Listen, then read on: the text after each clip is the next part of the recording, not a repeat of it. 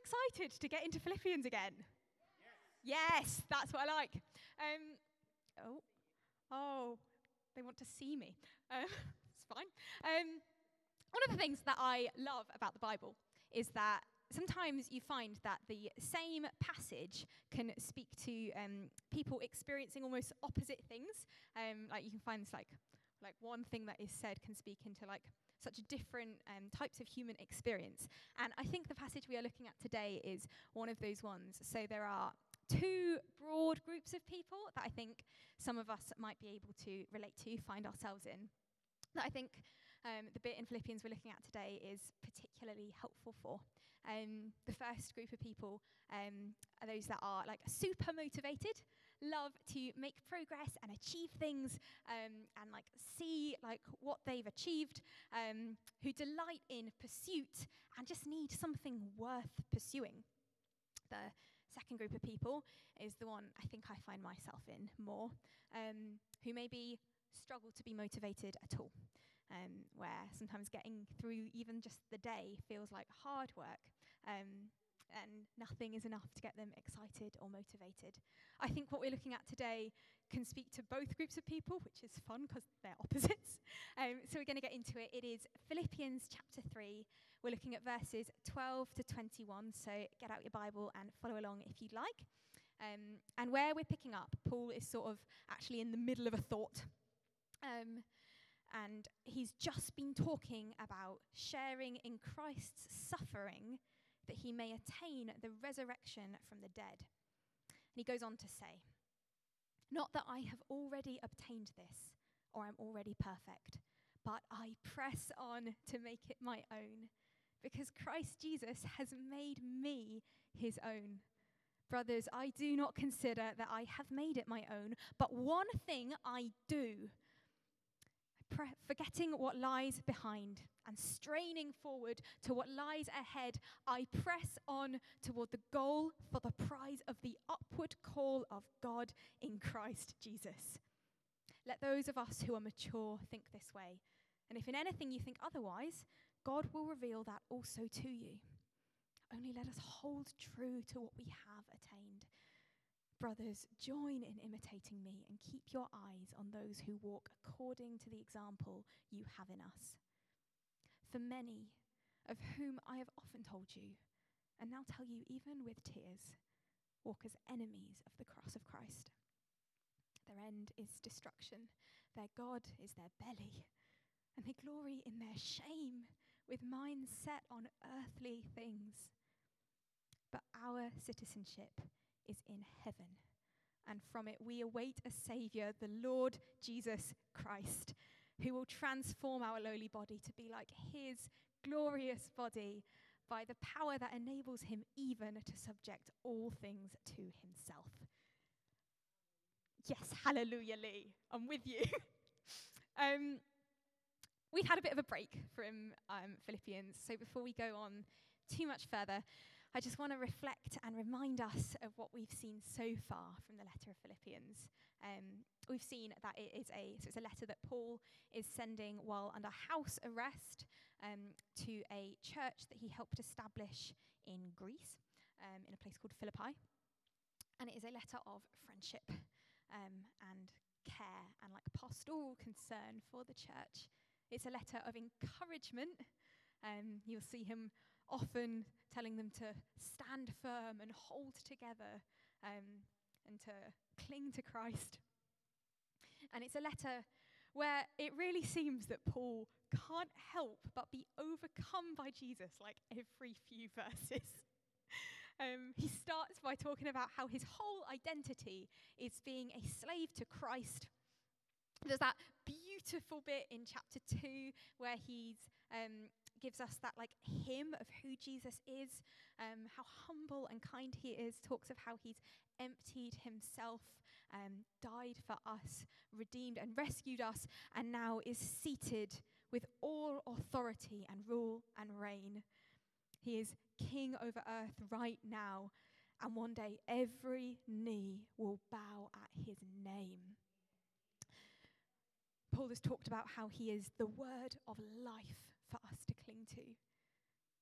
Paul has talked about how all else is loss for him compared to the surpassing worth of knowing Jesus. It's a good letter.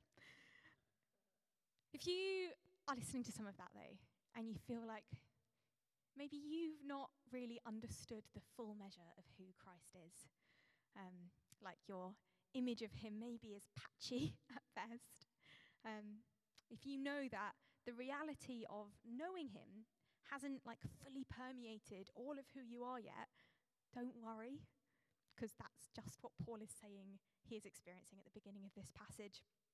Um, he knows that there is more for him to experience in Jesus. He knows that he hasn't already obtained all that there is.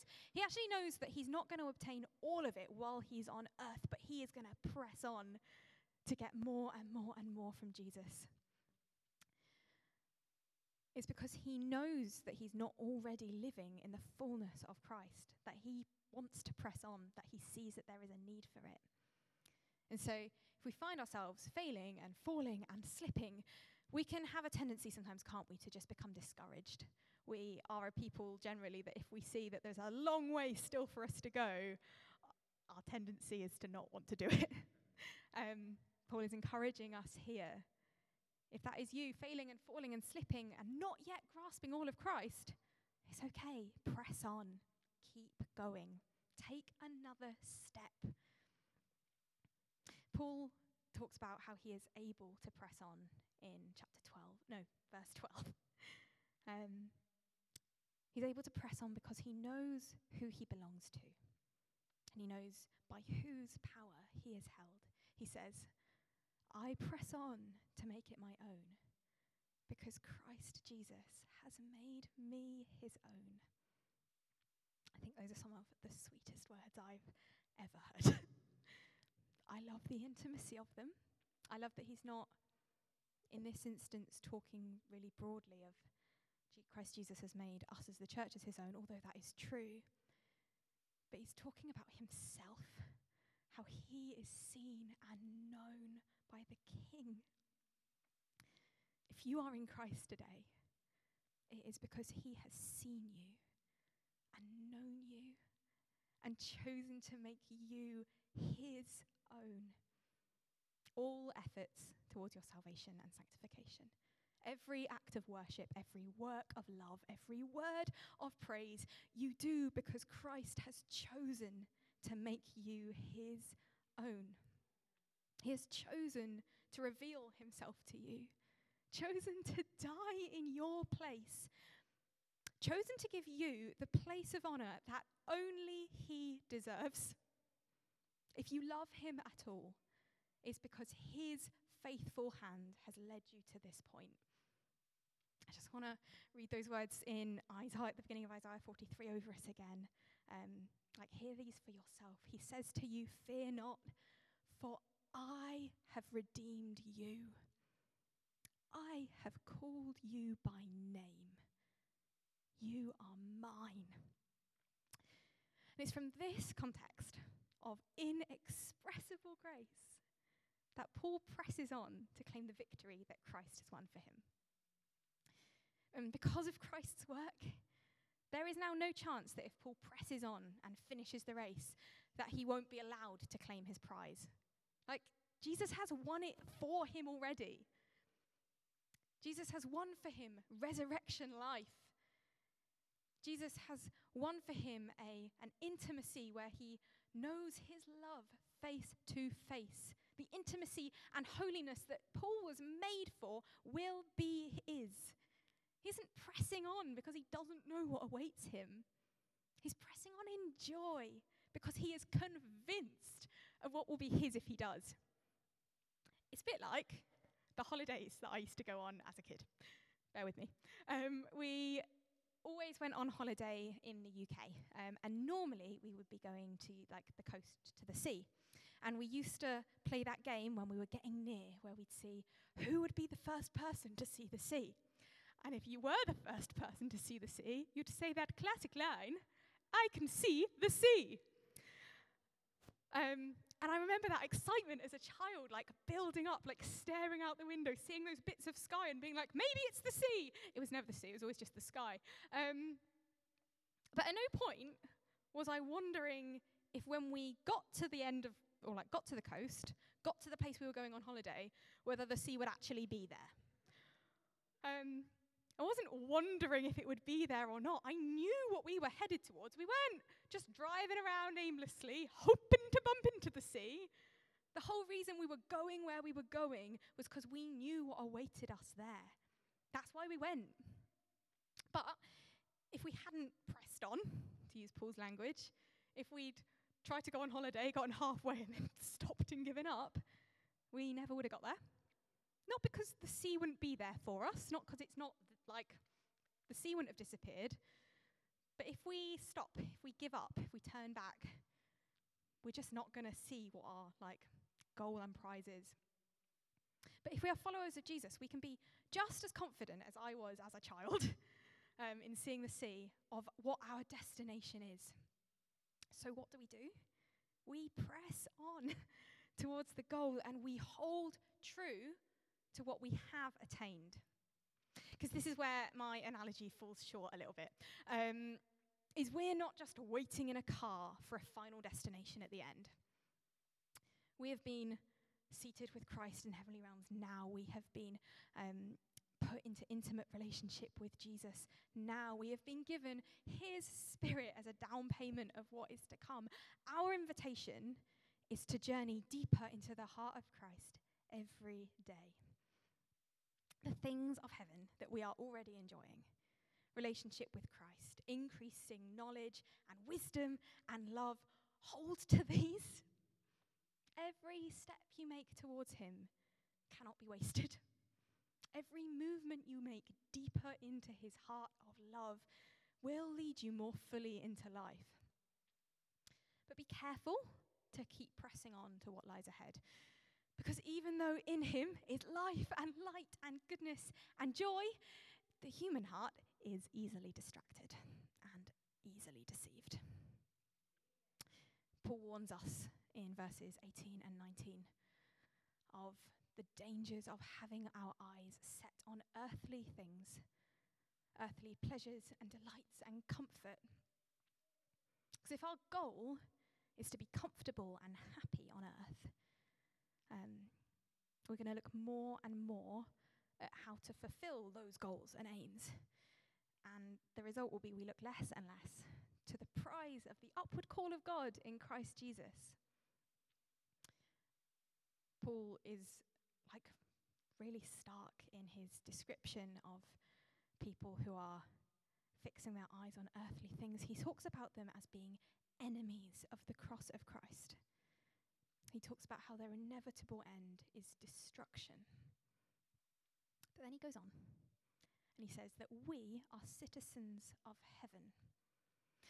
I'm going to stop there and um, talk about Philippi for a little bit because I think that sometimes we misunderstand what Paul means there when he says that we're citizens of heaven. Because remember, Paul is writing to a Roman colony in Greece.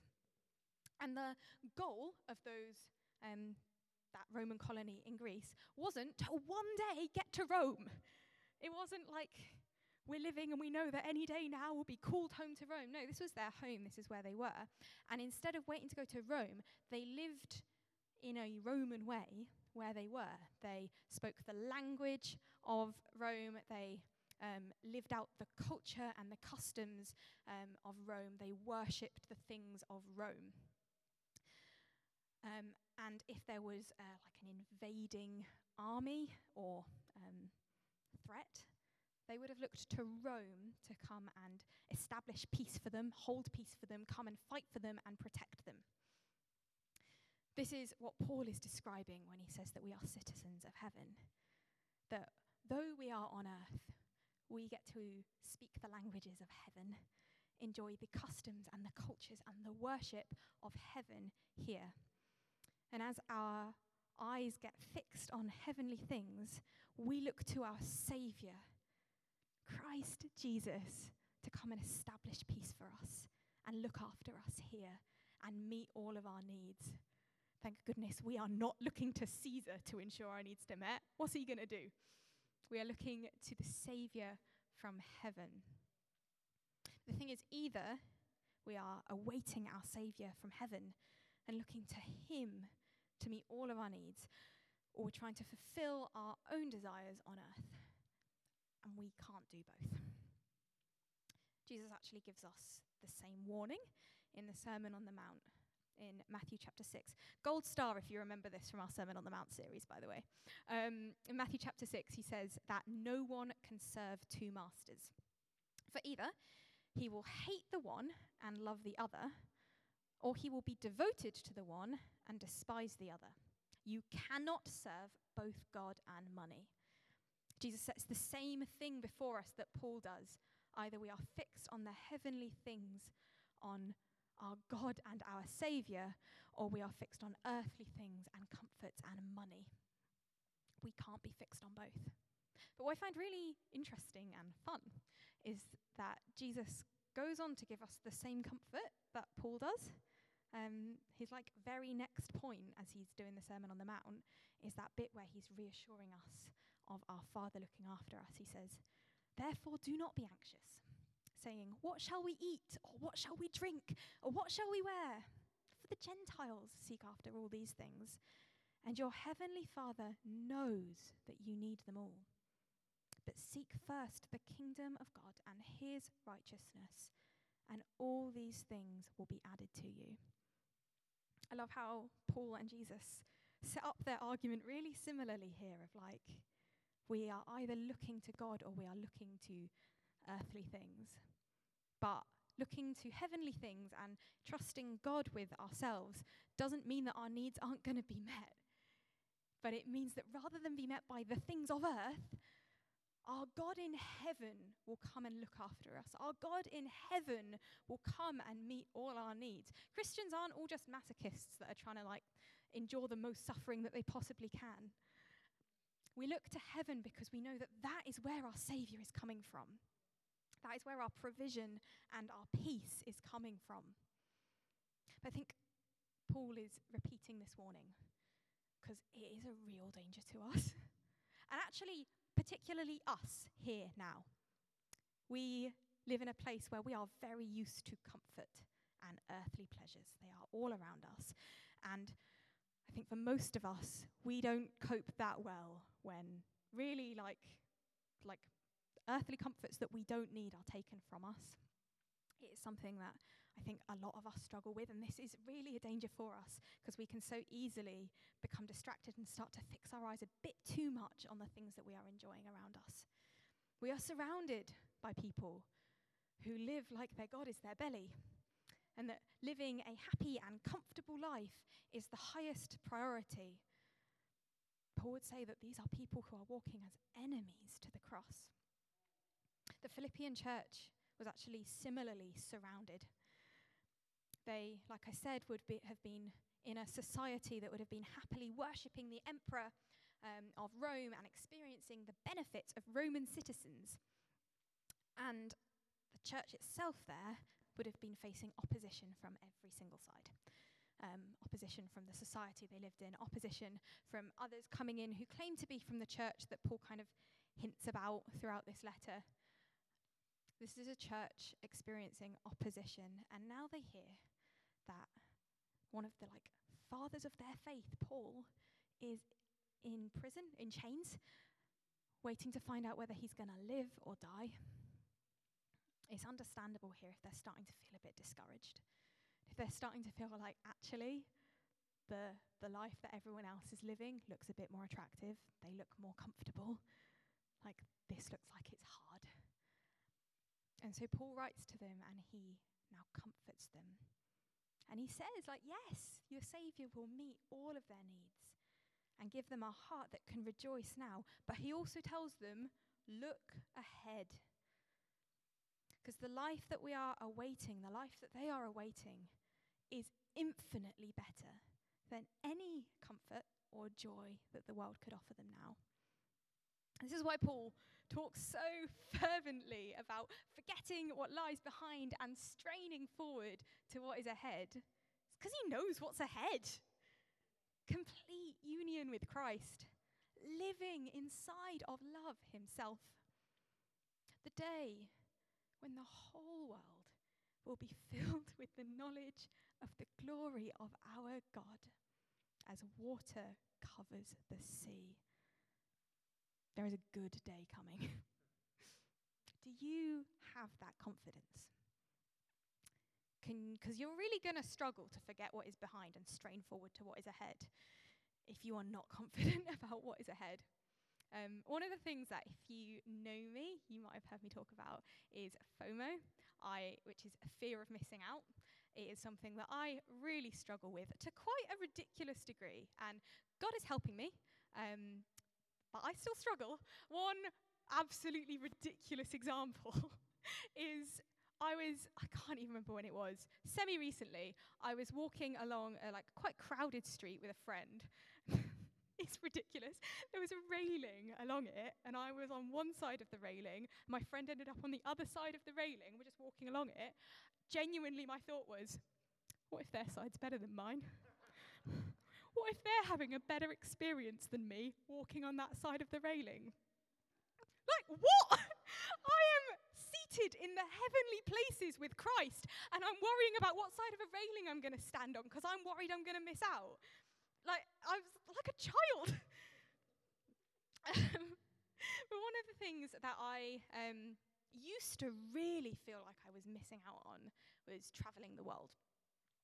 Because, as I mentioned, um, all of my holidays as a child were all in the UK, and they were really good holidays. Go, don't get me wrong, I had a lovely time with my family. But I've only actually left this island that we're on one time, and it was to go to Central Asia, and it was not a holiday. You can ask me about it later if you're interested. Um, but I used to see pictures of my friends going on these like beautiful holidays, exploring stunning parts of the world, um, and like experiencing what it seemed to me to be like some of the majesty and glory of God's creation. And I felt like I was missing out on this like fun, like pleasurable thing that was here for me on earth. so one day I was, it's a while ago, I'm assuming I must have been praying, but it's also like, well, possible that God just spoke to me out of the blue because he's nice like that. Um, but he spoke to me quite clearly and he said, Listen, you will have all of eternity to explore the new heavens and the new earth with me. Guys, I'm going to have all of eternity to explore the new earth with the one that I love in its fully glorified state as it was intended to be. To be honest, I have no idea what that's going to look like. I don't know, like, obviously the things of eternity elude us. I don't know exactly what that will be, but I know that I am excited. And I know that He has shattered my fear of missing out on exploring the world.